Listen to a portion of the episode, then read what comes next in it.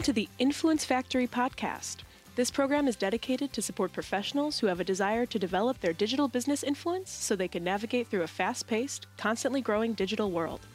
We invite newcomers as well as our family of business influencers to a place to play, share ideas, questions, tips, and guidance with other thought leaders around the globe. Sit back and enjoy our program with our host Dean Delisle as he interviews guests. News and commentary is provided by Kate Hassett and Jackson Delisle.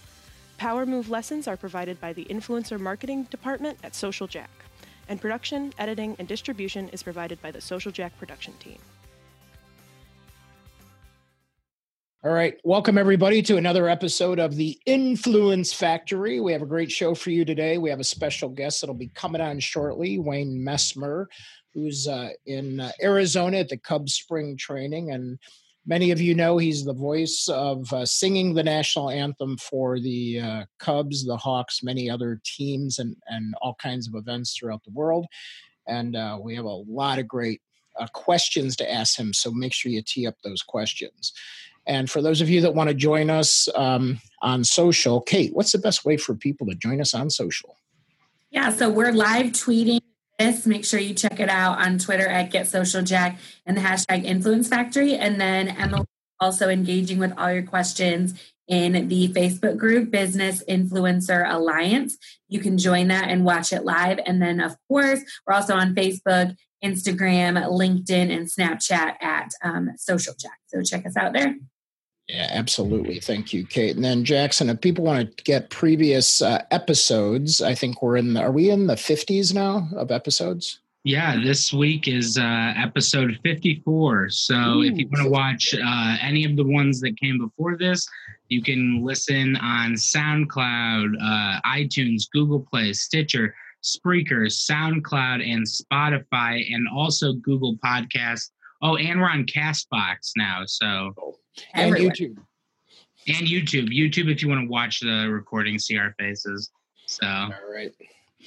All right. And um, in uh, influencer news today, we have a special article why you shouldn't put all your focus on only one social media network. Yeah. So, uh, why you shouldn't put all your focus on one social media network uh, is a great article. Uh, actually, Kate found it, sent it to me uh, from social media today.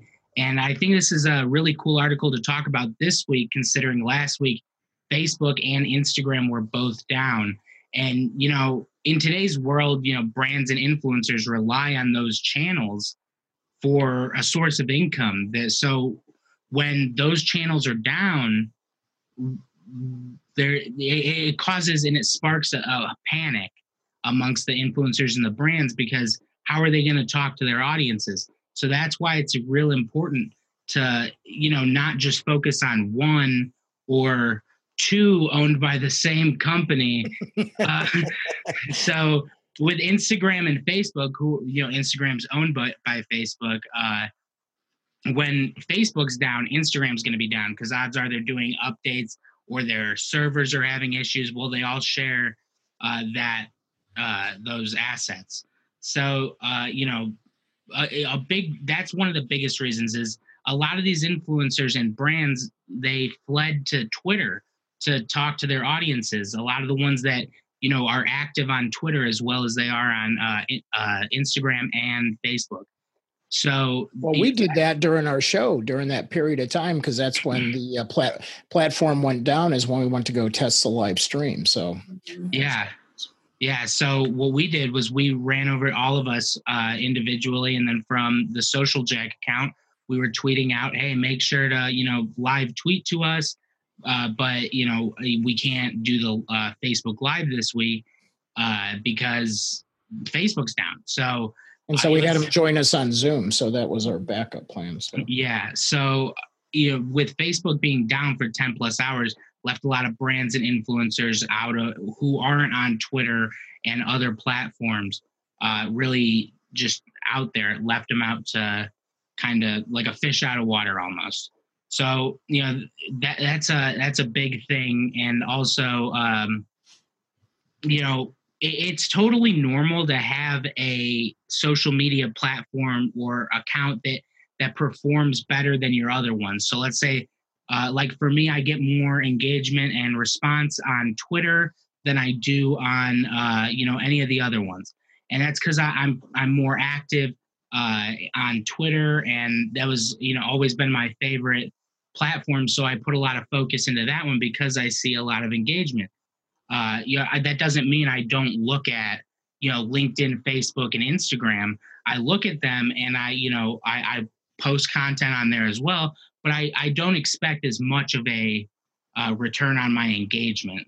So you know that being said, uh, you know I think it's also perfectly acceptable to say, all right, so Instagram isn't what we're, you know, isn't what we're seeing the most return from. Let's, you know, cut back on our Instagram and focus on the channels that we are going to see the most uh, engagement and you know comments, likes, shares. You know, let, let's focus on those platforms. I think it's completely acceptable, but I also think that you shouldn't forget about those other platforms because it is nice, like last week, to have that backup plan in in case one of them goes down. So, yeah, yeah, absolutely. And I just want to add to it. I think I think it's a really good reminder for us that this happened last week for a couple different. So if you're listening to this and you're like, I'm not an influencer, right? Because my dad was like, why does everybody care that Facebook was down? Like, aren't you guys at work? Don't you have jobs? And I just laughed because, of course, this is my job. And so I was laughing that it did throw a wrench in all of our plans, but it kind of teaches us some other things. For one, you should have a backup plan, right? Our we have like obviously stream in Facebook and we use Facebook a lot. We have other ways to communicate to our audience, and then we also use Zoom.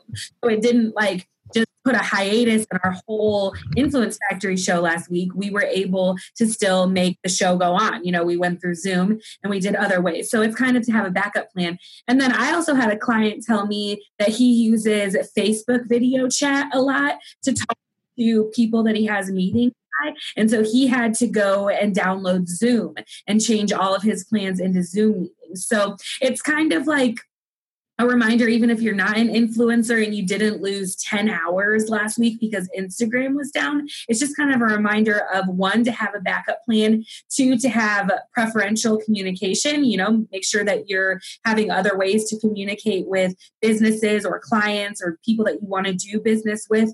Um, just because Facebook's down there's other ways to get a hold of them. And then um, Three, it's an update on May, or it's a reminder to update those social media profiles. So if Facebook was down and somebody went to Twitter to find you, what are they going to find on your Twitter? You know what I mean? So make sure that you're keeping all of those things updated. And those are some reminders if you're like, well, I'm not an influencer that this really affected. Um, it was kind of it was kind of interesting to see all the tweets and how it was trending last week that facebook's down and all the memes that came out of it. But you know it did throw a wrench in a lot of people's communication plans and influencers and stuff. So it, it's really really important to make sure that you have a presence on all platforms um, so people can reach you your audience can reach you and and clients. You know if you were only posting content on Facebook and you guys were closed and Facebook was down, you had clients show up because they didn't see anything on any other social media platform, you know, that's going to hurt the integrity of the company. So just keep that in mind. We definitely want to understand that there's no single path to success. Success, everybody finds value out of different social media platforms, but the key is to have a presence everywhere. So just just keep that in mind from this you know, there's a um, there's a class that we have in the Social Jack platform called Lean Social, L E A N, Lean Social, and it teaches you, you know, because the first thing that comes up when you know, uh, you know, when Kate says you should be on all platforms or be on multiple platforms, is people get overwhelmed. So if you listen to that, it's it's probably two years old, but it still it it applies today about having your, uh, as Jackson was stating, your preferential channels of where you post to, but think about it's not all about you, it's about your audience, and your audience can live on other channels. So, one of the most important things is to make sure that you find out what's important to your audience. And remember the magic of hashtags, which are only supported on some channels more now than it used to be. That's how people, find, new people find you, is a lot of times through those hashtagging uh, communities. So you want to make sure you that all that. But if you listen to that episode, uh, mm-hmm. that'll tell you how to not be overwhelmed and how to balance multiple channels. Yeah, real quick, just before we um, move on, I, I wanted to also mention that having an email list as well. I know a lot of you uh, have an email list because I'm on some of them, uh, but also because you know it, it's it's a great way to you know, let's say you don't have a giant following on Instagram and Instagram is not where your audience hangs out, but you know, Twitter's down or you know, Facebook and Instagram. What if they all go down? LinkedIn, you still have, how often does LinkedIn yeah. Picture a world where they are all down. You need that way to get, you know, through to them, you know, you need to be able to communicate with them. So building that email list is going to be essential in at least a backup plan if you're not pumping out like a weekly or monthly newsletter. So you know th- that's a, that's a big thing, and and the way to, you can uh, just I wanted to add uh, you can check to see uh, which platforms, which websites are down at downdetector.com. So know I'll put that in the show notes after this, but downdetector.com is uh yeah you can see amazon if you if your purchases aren't going through like that. You can yep. all of them. Spotify, if your music's not loading and you know you have Wi-Fi. E-checks or e-checks are not coming in. Whatever it is for you. Uh, downdetector.com does track all platforms. And Julie says, "What if we lose electricity?" And uh, you know, then uh, you know, and okay. what if Al, what if what if Al Gore accidentally unplugs the internet? Then we're all in trouble. So there's all kinds of factors that play in here, but right. uh, we still have pigeons that can carry the message. Yeah, right. there's no way to prepare for everything, but yeah. Well, that's all for the you know influencer news update this week. Make sure to uh, tweet to us and stay engaged throughout the week, and let us know uh, you know what kind of things you're looking for, looking to hear, and we'll make sure to discuss topics uh, relevant to those issues. So make sure to do that. And then also don't forget you can subscribe on any of the platforms uh, Spotify, uh, iTunes, Google Play, Stitcher, Spreaker, SoundCloud, Google Play, Castbox. You can uh, and YouTube. You can spot up. You can download uh, all the podcasts there, and also subscribe and get notified anytime we update or upload uh, any of our episodes. So make sure to do that if you if your Wednesdays get busy and you can no longer join us live. Ah, all right. Thank you, Jackson and Kate. Now, uh, those of you that are in the live audience, you know we cut uh, some of these segments out in between, so uh, make sure that you engage with us. We still give away prizes at the end, and now we're going to cut into our guest interview.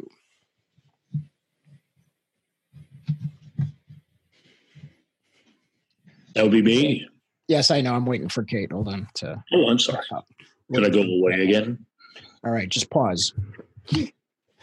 This week's influencer guest is a nationally known speaker, storyteller, singer, and broadcaster. His voice remains closely identified with the singing of the national anthem and has held an association with the Chicago Cubs since 1985, for whom he performed in two games of the 2016 World Series. Please welcome Wayne Messmer.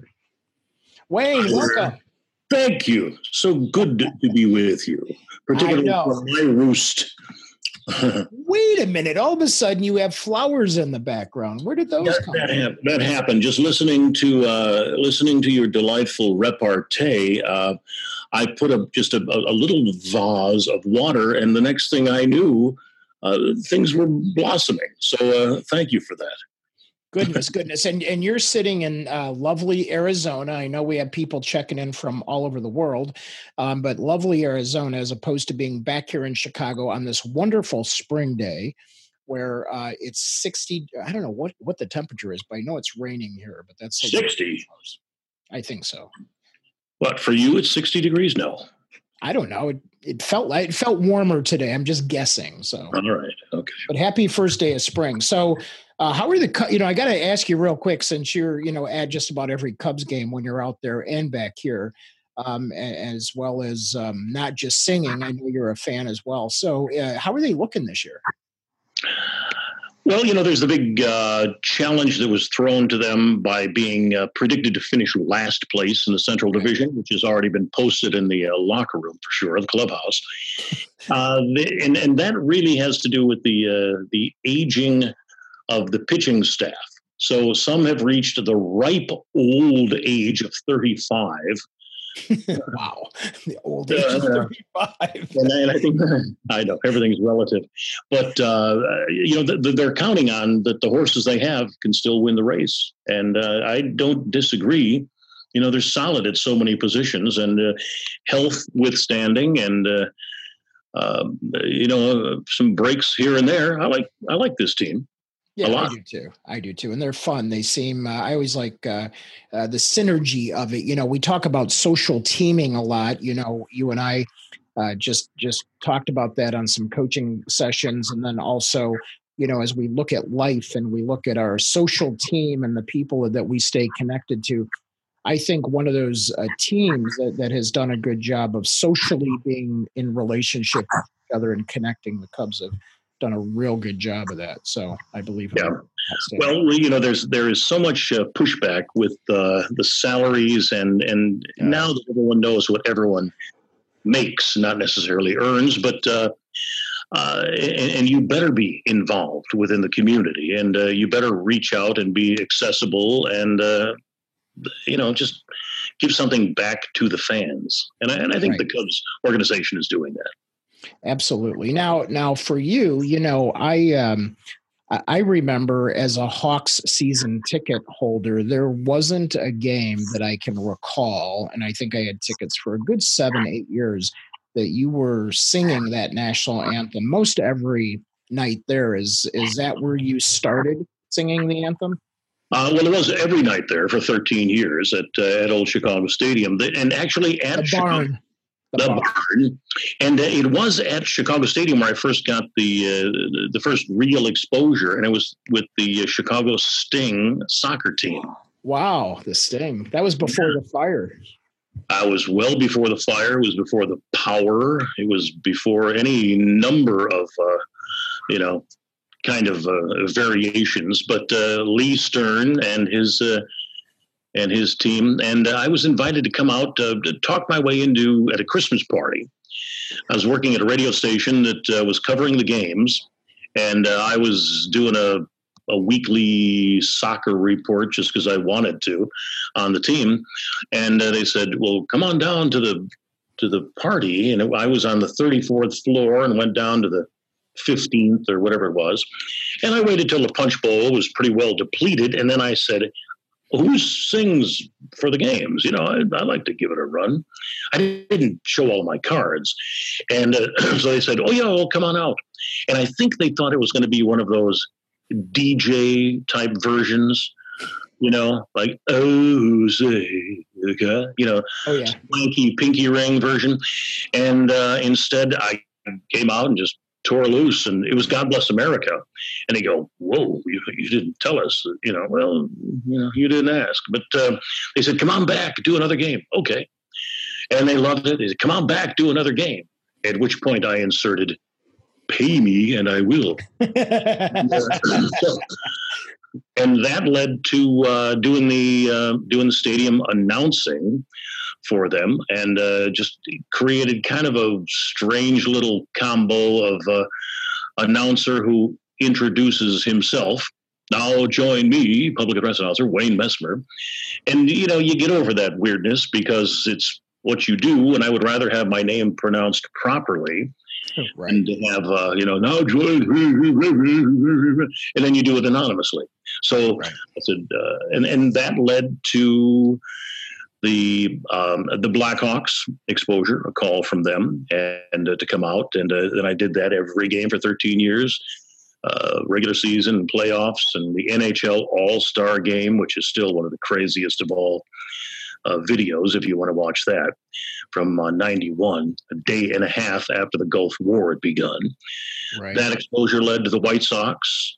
The White Sox for three years as the uh, stadium announcer and national anthem dude and also uh, singing the uh, seventh inning stretch for the games because Harry Caray had left to go to the Cubs in '82. Right. So I was over there for three years and uh, and did that. And then after the '84 season, I uh, opted for free agency and moved to the North Side, where I've been for now for 35 years. Um, and then uh, business opportunity kind of found its way uh, on my lap in 1993 uh, to uh, be a part of the uh, the foundation of the Chicago Wolves hockey team. Who and uh, they have an amazing record too. It's like you know when you know when I stop watching the Blackhawks, I don't stop. I just don't you know tune in as much as I used to. I'm I'm checking out the Wolves and I'm like, wow, they're on top of it, man. Yeah, and, and right now it's, it's great. I mean, the team's currently in first place, and uh, we've made about to uh, hit 20 of 25 years in existence uh, in the playoffs, won four championships. And I, I truly love that opportunity and uh, respect uh, the guy with the with the money and the passion, Don Levin, who uh, who trusted me with more than just the ability to sing the national anthem. I was brought on uh, to really write the business plan, the marketing plan, the game presentation plan, uh, job descriptions, hire everybody, run day to day. You know, and did I have the uh, the experience to do that? I had the knowledge, but I hadn't had that opportunity. And it's just give me an opportunity to put the bat in my hand and walk up to the plate. Yeah, right you know, wrong analogy for hockey, but you, you get what I mean. Yeah, and and I, and I came home after the the meeting where I was was committed, and we kind of had uh, agreed to fall in like before fall in love. And I told my wife Kathleen, she said, "Do you do you you know do you think you can do this?" And I said, "I know I can." Plus, you're using someone else's money which is always a, the way to go. And then also, I, I think that if you have the courage to say, uh, not only maybe I don't have all of the information, but I know what the end result should be.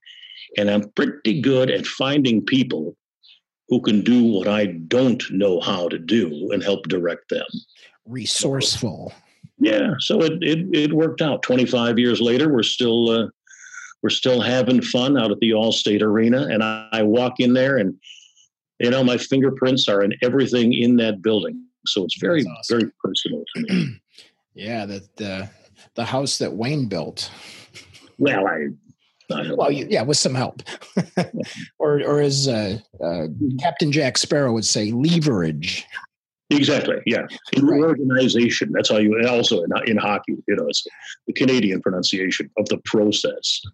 so what's interesting is when uh, when we met, um, and it was actually at one of our events, and I was pleasantly surprised when uh, Melissa Wilson brought you on uh, over into our event, and I'm like, well, yeah, I listened to the the man sing forever and still do. And then I found out, well, you're a singer, you're a speaker, which makes total sense, and then a broadcaster, an author, and an actor. And I'm like, holy smokes! Like, did all these didn't all happen at the same time, but you know, what order did did things happen for you? Maybe take us through a little bit of that journey so we can understand how did you and when decide to do some of these things. Yeah, and you know, it's funny because many people will will give the advice: find your lane, stay in your lane. Well, I don't know. I mean, I, I thank God every day for the talent that I have been given, and I say that with, with all humility. That when you are given uh, abilities and talent, the whole idea is to use them and respect them and to share them. And uh, I don't apologize the fact that I can do more than tap dance, you know. Right. right. And um, so, really, for me, I'm a musician first, and everything else second and try to do as much as possible at the same highest level as what I do best. I uh, like that. You know, I mean, I, I I can sing. People say, "Oh, it's such a difficult song to sing the national anthem." Well, obviously not for me. Um, because it fits within my voice range. But that's not the only song that I know. You know, right? I was, yeah, I, I didn't know this. You know, I, I guess right.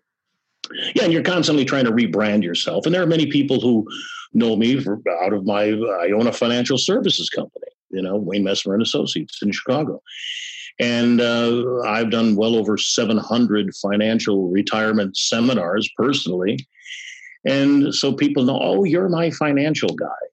Oh, I didn't know he sang. And it, you kind of, you know, so there's people from the other side that had no idea. Yeah, exactly. You know, or I heard you on the radio. There's a guy with the same name as you on the radio. Really? That would be me. You know, and uh, and so then as as an actor, or just in life. and we take on all of these different roles and try to be the best you you can be at any given moment.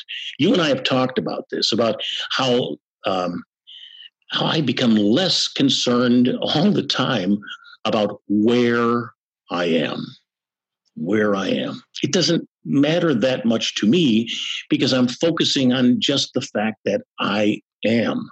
So I bring, I, I, try to bring my best to a conversation, try to bring my best to a, as an audience member, as a performer.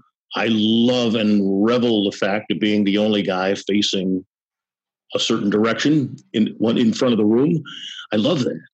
Uh, and being basically shy, I understand that I can put on that persona and not be phony about it, but right. there, we all have a we all have private moments, and uh, and that Wayne, the character, the brand, uh, and, and, the character as well, uh, can be a little bit different than Wayne. You know, very personal.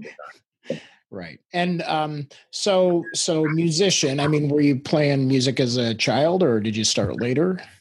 I begged for accordion lessons as a child.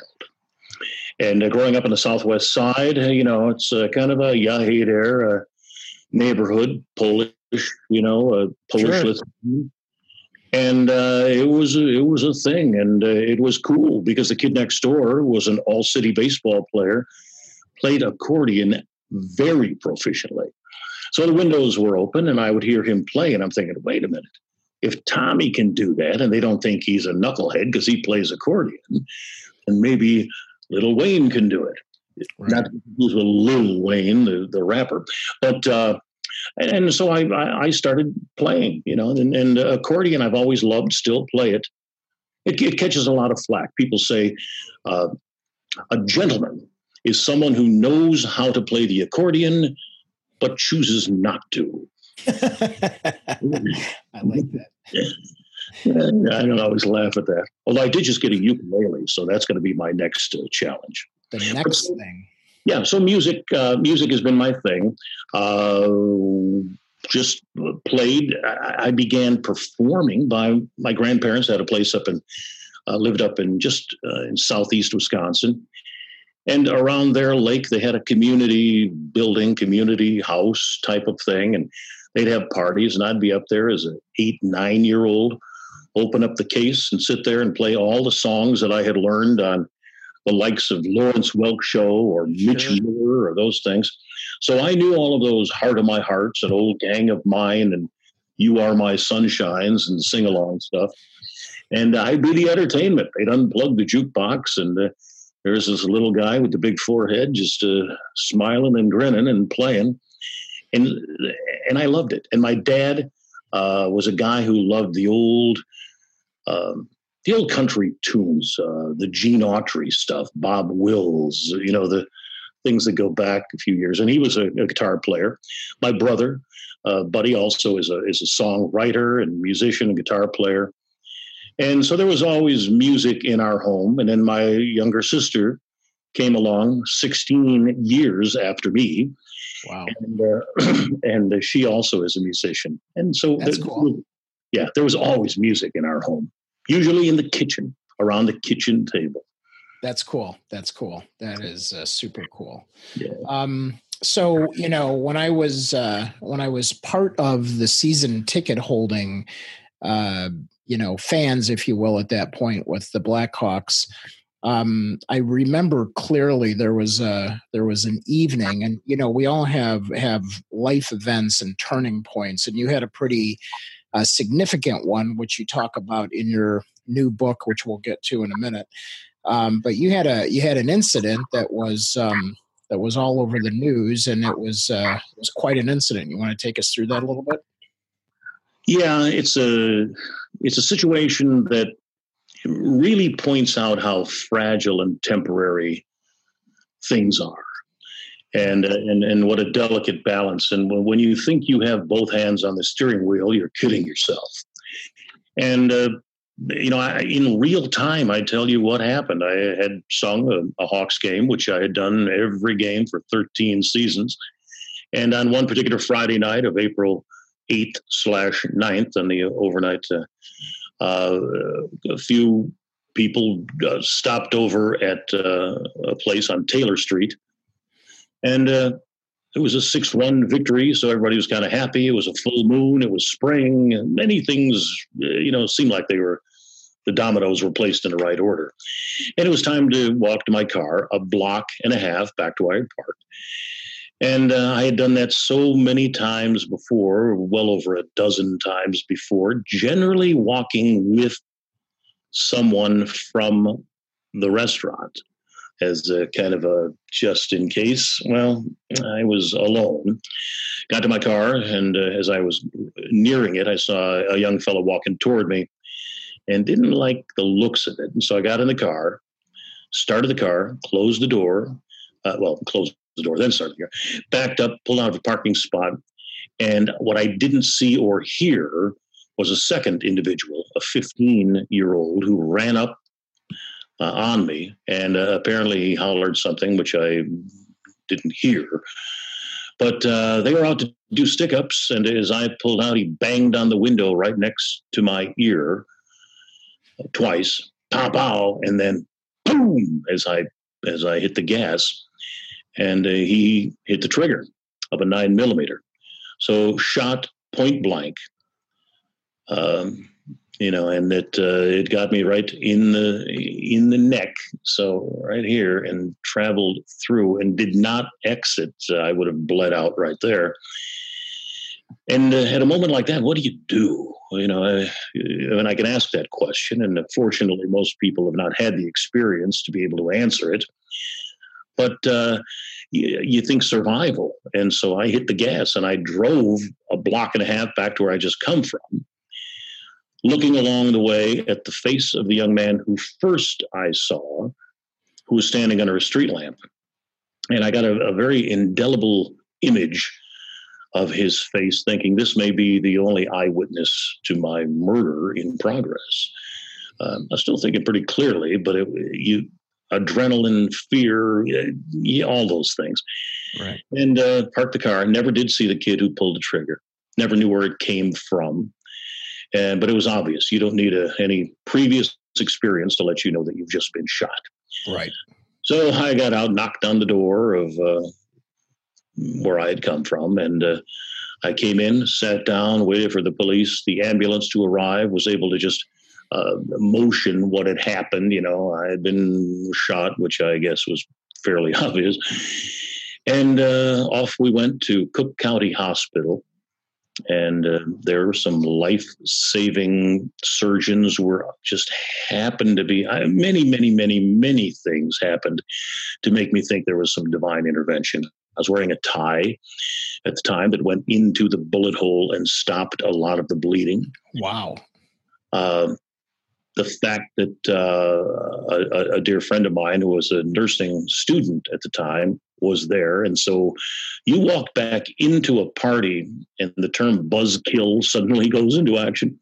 It's like, Anthem boy, this guy's been, uh, he's been hit. So I sat down and, and everyone scattered. And uh, she came over, just a, a, sweetheart of a, of a friend. And uh, she came over and sat with me, put pressure on the on the wound and we waited the, the police came took their report i had to mimic or uh, somehow uh, you know tell them what happened my car was parked outside illegally i might point out and then uh, i got thrown in a meat wagon and off we went and went to county hospital. And the two paramedics who came, I remember them so vividly. The the look in their eyes and.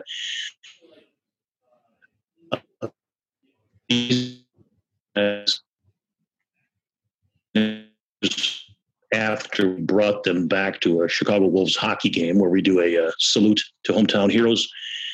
And I brought them out on the ice with me. And it was the first time that the three of us had been together since that fateful night. And uh, there's a actually there's a picture of it on my uh, uh on the website and uh, sang the anthem. And I was able to introduce them, you know, Bill and Henry, and uh, as the guys who saved my life yeah. They stood next to me in uniform, and it's a Wayne sandwich with a couple of my heroes, and they're in uniform, standing there in full salute. It's one of the great, glorious moments uh, of thank you that I was able to do in my life. That's that's super cool, and and I can recall the night that it happened. I think um, uh, uh, WGN or one of the local news agencies had, had actually reported you had been shot and killed. Um, yeah, I never, I didn't hear that, but I heard about it, and uh, I, you know, it's like the uh, rumors of my demise have been greatly uh, exaggerated. So. Right, and and um, and then it seemed like you know we hadn't heard anything because obviously you're healing at that moment, but it almost seemed like um, were you back that same season? Because it seemed like it wasn't that. It like all of a sudden they're like and returning, and you were came out, you know, yeah, with Kathleen, your wife, and all of a sudden it's like, wait, how how's he here? you know, so yeah, it was interesting. Well, how I made it, I I, I think is uh, it's miraculous. Truly, because yeah. uh, the fact that I lived through that is pretty impressive. The fact that I was able to still speak is uh, pretty marvelous to me. And, and but, yeah. but singing is like, come on, man. And uh, you know, it's it's interesting because the police report says attempted armed robberies, if nothing had been taken. They didn't get money. They, but they could have reached into my chest and ripped my heart out, and gotten less than they got from me by stealing my voice. But I just there were things that I just you know we when we are victimized traumatized downsized lied to cheated on whatever it is you know we fall into the category where they say there's only two types of people those who have been hurt and those who have been hurt worse yeah. you know so it's not the uh, precipitous event that tests what we're made of it is our reaction to it right. now i will tell you there were moments during the recovery where i stood in my living room at home when we were living in Mount Prospect, Illinois at the time. And, uh, you know, after the, the dust had settled, after 29 days of a story in one of the newspapers, where it's like, okay, eh, now you're on your own, you know, uh, other people's lives have to continue and you have to grab onto something to keep you from from really exploding from within one, I was not going to let anybody steal the opportunity for me to sing again with my wife. Two, I, I wanted what I had started, the Chicago Wolves, I wanted them to be a success. And because that was right when we were getting going. And uh, three, I wanted to eventually record an album, a CD of songs, no matter what my voice ever came back as um, of, of songs that truly express from my heart. And the last thing, now remember this is 1994, so you can right. tell it was possibly uh, induced by uh, by morphine or something because I was saying, should the Cubs ever make it to the World Series in 1994? Wow. Should they ever do that? I would pray that if the voice comes back, that I get to sing at a Cub World Series. And amazingly, I tell the greatest day of my life, October 30th of uh, 2016. We started the day, Kathleen and I sang. We were hired to sing a, a, a, birthday party for a dear friend of ours, and we sang all sorts of juicy, lovely, romantic musical stuff. Check mark number one.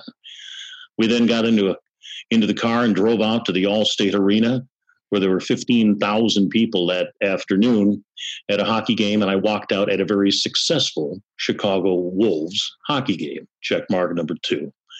Got into the car and drove to our next event and listened to some of the music, uh, a couple tunes from my album called So Lucky to Be Loving You. Check mark number three. And where were we going? We were on our way to Wrigley Field, all in the same day, to sing for Game Six, uh, game uh, Game Five, excuse me, Game Five of the 2016 World Series to sing "God Bless America" and "America the Beautiful."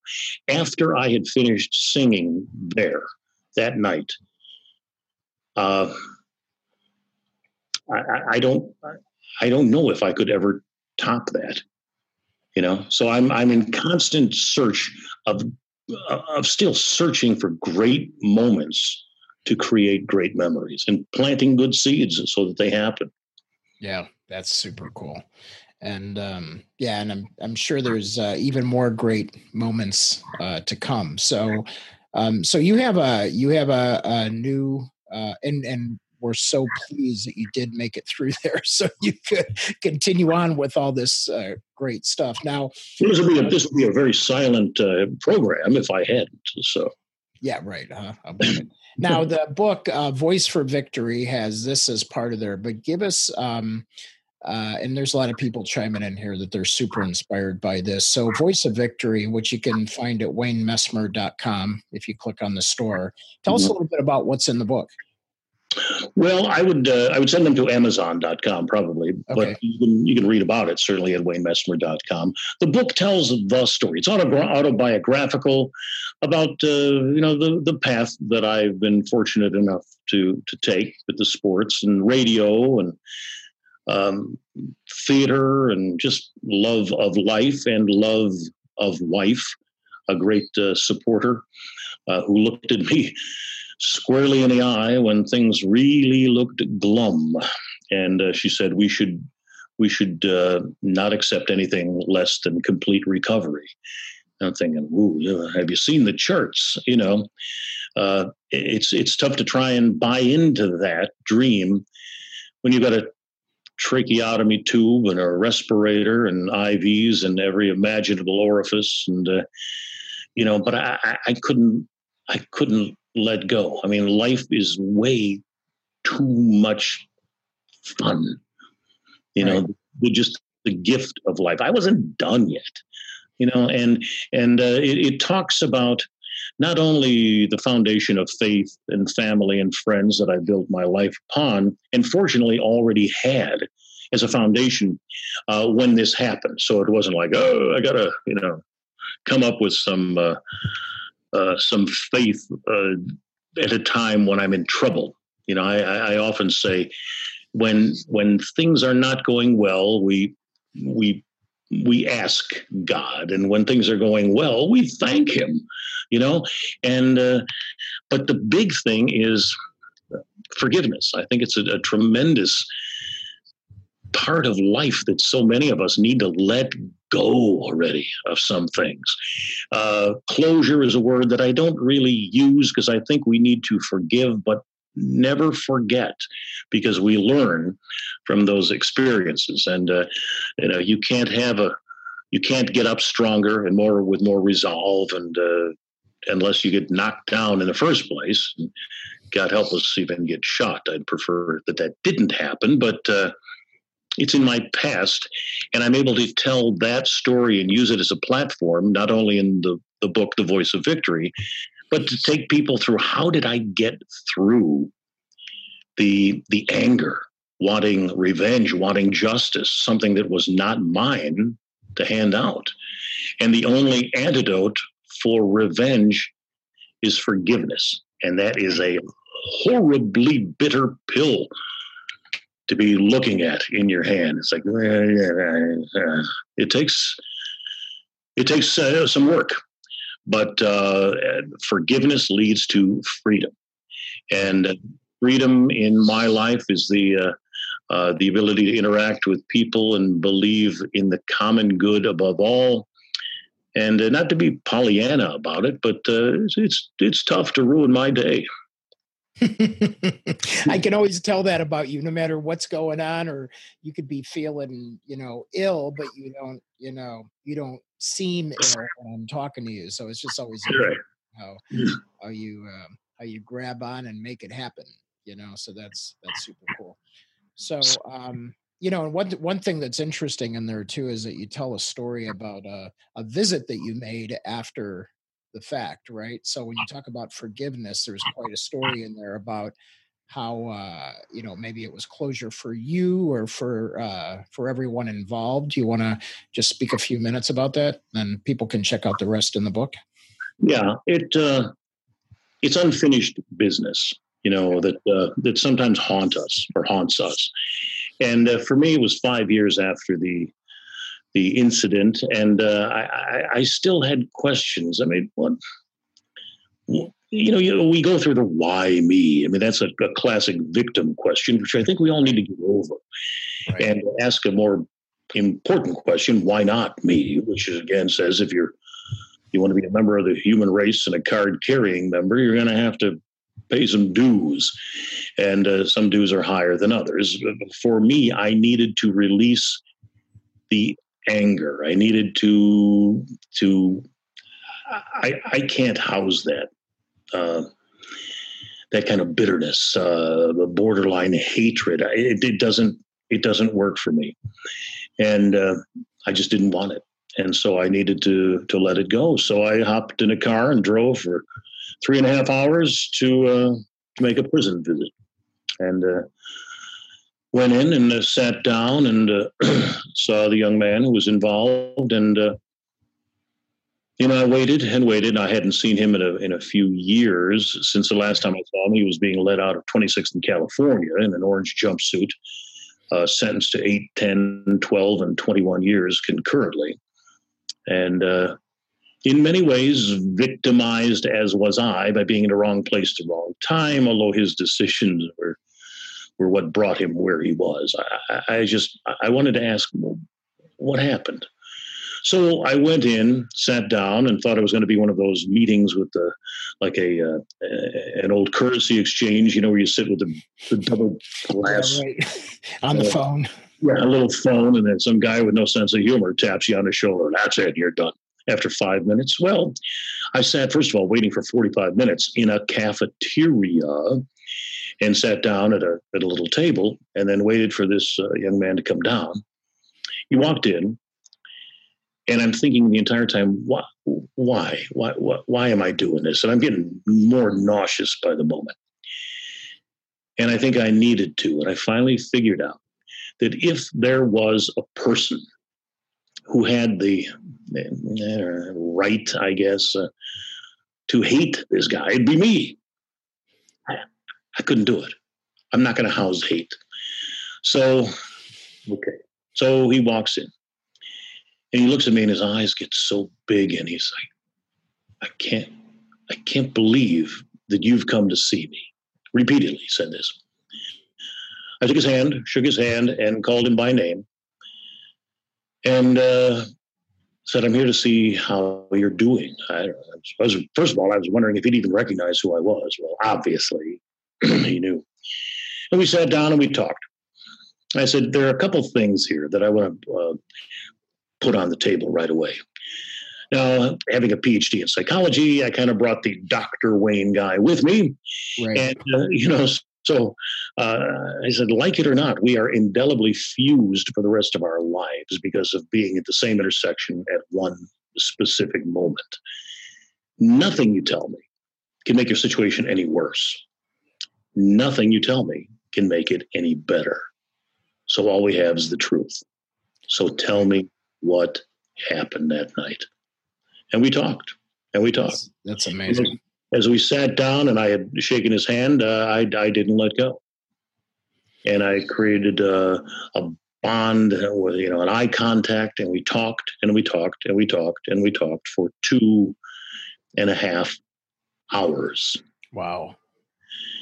Then it was time to go and uh, I stood, he stood, and uh, I just said, I, I, I bid you peace, hopefully. You know, I mean, we talked about forgiveness. We talked about life after prison. We talked about what it did to my life, what it did to his. And it was, it was significant. And uh, in the book, I, I described the entire meeting. And I'll tell you one thing, and here's where I, I really want to bare my soul on this, because as I sat there waiting for this meeting, I'm thinking, if you, as in me, are just having this conversation for the purpose of coming up with a final chapter in your book, I mean, you got to be honest with yourself. If that's my motivation, then I'm a phony. Right. Uh, but it that wasn't it, and uh, it it made an enormous difference in my life. When I got back into my car and drove home, I was a, a different person. You know, the piano had been lifted off of my back, and and then that uh, that evening, when uh, Kathleen came home from teaching, uh, I'm standing there and I had that, uh, you know, cat that just swallowed the canary look. And uh, she said, what, what's going on? He said, well, I took a little drive today. and I explained it to her. And uh, I tell you, she's, she's a wonderful, very spiritual and loving person and, and understood that that's what I needed to do.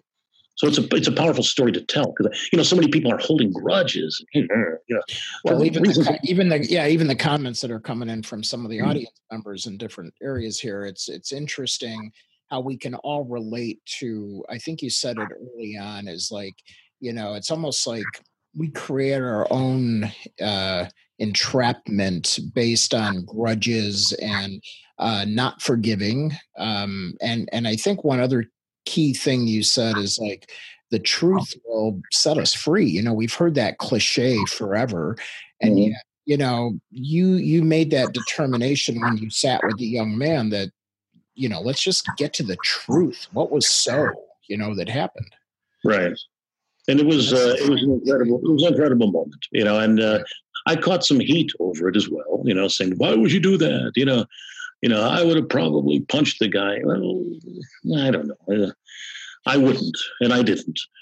And uh, uh, you know, people also when they read uh, or the Voice of Victory, every once in a while they will say, uh, I, I catch a little flack for being so forward about the importance of my personal faith life.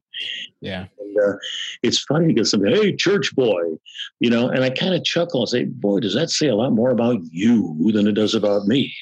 Right. So I can bring it on, you know, I'm, I can handle it. Right. So, uh, The Voice of Victory is the book, waynemessmer.com. We'll send all those links out like we always do.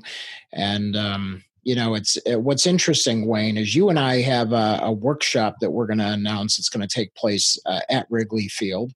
Um, and, um, you know, there's so many topics, uh, just as I've gotten to know you, uh, that you know so much about. I mean, not only is it motivation and inspiration, but there's elements of leadership and and leading others as well as leading ourselves to the to the place that you know feels right for us to be in this lifetime because I, I believe you said it that, that life is short and it's it's a you know uh, at my at my mom's service you know when we when we buried my mom it was like there's two dates on your tombstone and there's a dash yeah. and that dash is like this incredible span of life that we live, but it really is just a dash, man. It's a dash of everything, you know. And so when you think about that, you know, the gift of of you making it through, making it to where you are, and having this inspirational story to share with us, but then being able to teach others, business owners, salespeople, and things like that, I think is incredible. And I, I, look so forward to doing some of this stuff with you. So. Yeah, I think it's gonna be great. You know, because uh, uh, people need the the shot of positive vibes. You know, good company, good friends, uh, positive vibes, and and I know you're all about educating and inspiring and entertaining, and that's that's my thing. You know, I I love the entertainment end of it. Uh, as an educator, I mean, I was fully planning on being a high school band director. That's why I went off to college in the first place down to Illinois Wesleyan, and uh, you know, uh, and then uh, loved the counseling end. So I got into graduate school at Loyola and beyond. And uh, so I don't know. Sometimes you, I look at my resume if I ever had to make one, and would look like a guy who can't keep a job, but would look more like a guy who never gets rid of one. You know, I add something, and it's like, okay, how can we? And and I learned a few things through the financial company, uh, Wayne Messmer Associates, and also through the Chicago Wolves hockey team, how to build things from scratch that provide the wonderful residual income. And I think that's a lesson uh, that, that, needs to be taught as well, and uh, especially to young people that it just does. You know, unless you're a unless you're a trust fund baby, or uh, you know your first job is vice president of your dad's company. Guess what? You're going to have to work a little bit. Yeah, and uh, and it's and it's well worth it. And and I think that's that's maybe the message that hard work meets opportunity. That's good luck, you know that kind yeah. of thing. So you can we can cliche ourselves to death on this. Right, right, yeah, for sure. Um, yeah, so uh, so and people are saying how inspired they are, and uh, and uh, everybody's uh, chiming in here. So it's super cool to see everybody get inspired by this. Well, stay tuned, everybody, because if you want to visit Wrigley Field, and Wayne and myself will be there. Uh, I think we uh, picked a June date for that over the summer. But we'll uh, definitely clue everybody in on that. But um, so uh, so Wayne, I just want to say it's an honor to have you as one of our influencers uh, as part of the Social Jack family. We love uh, your story. And, and again, every time I spend time with you, I learn. Um, I get inspired, and and I just want to thank you again from the bottom of my heart. How cool it is uh, to just have you as part of uh, our community and our family. So thank you again for your stories and inspiration and. So. It's my pleasure. I'm I'm learning every day as well, and you know it's. I think if if I can impart something to people in terms of the inspiration end.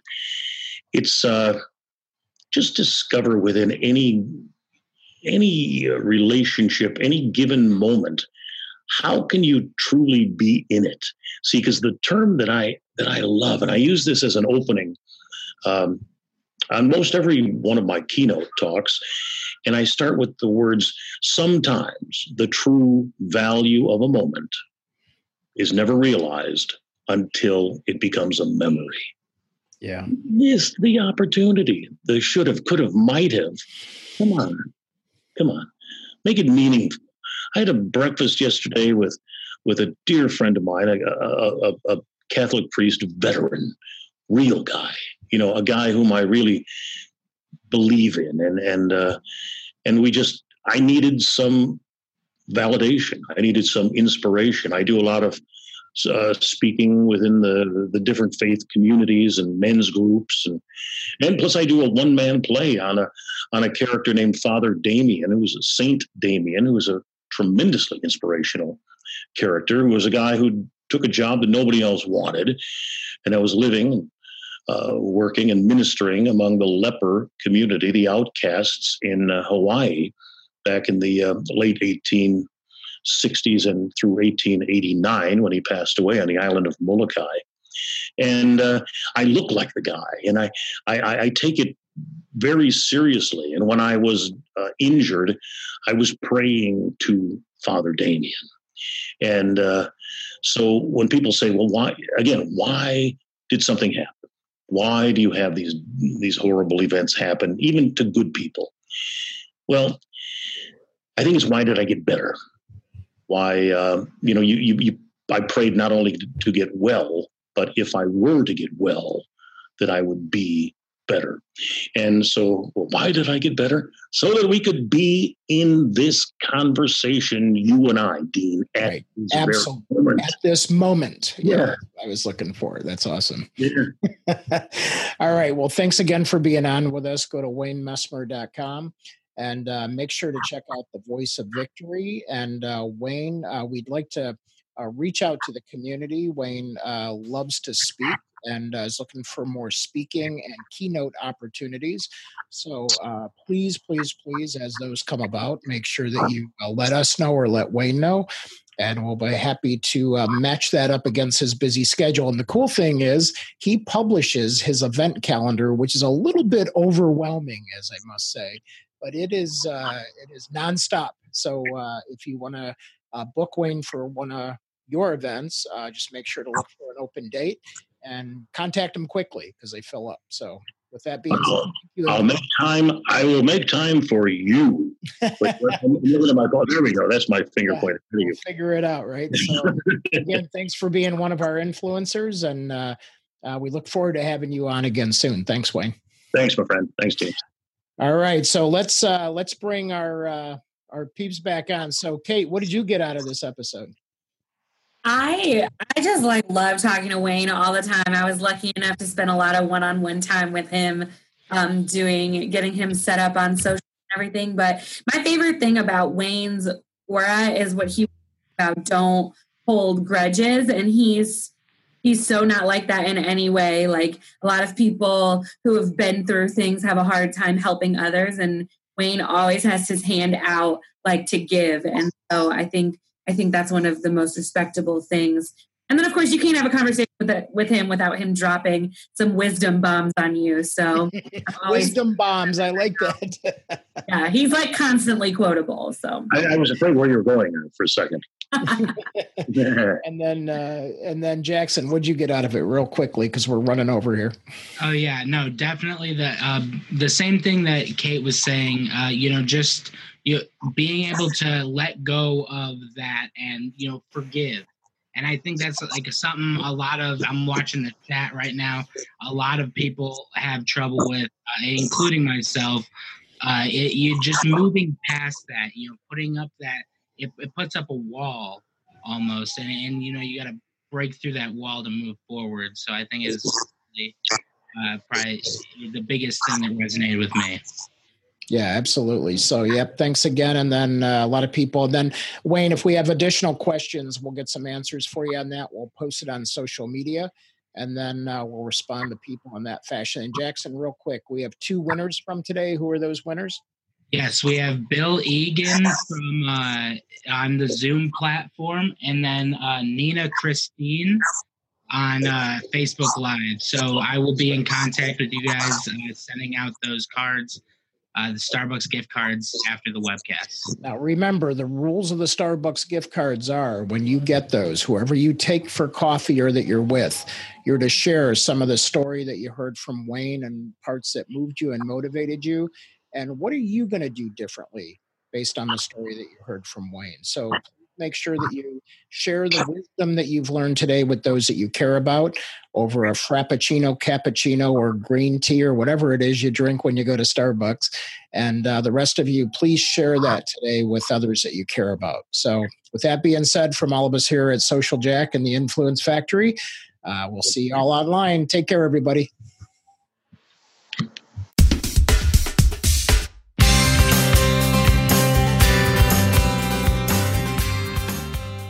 Thank you for listening to the Influence Factory podcast. We welcome feedback and suggestions. You can provide these by visiting our website at www.myinfluencefactory.com. And if you are interested in Social Jack's 90 Days to Influence program, you can simply go to 90daystobusinessinfluence.com and simply ask for the next steps. While our program airs regularly on Zoom webcasts and Facebook Live on Wednesdays at noon Central, we invite you to download episodes on your favorite channel YouTube, iTunes, Google Play, Stitcher, Spreaker, SoundCloud, and who knows where else in the future. We will also provide occasional on location live streams with special guests that we will announce in our community Facebook group, Business Influencer Alliance, as well as on all Social Jack channels. Our mission is to help you build your digital business influence with this podcast, as well as inspire, educate, and entertain those who are hungry to collaborate in a cool place with cool business professionals just like you.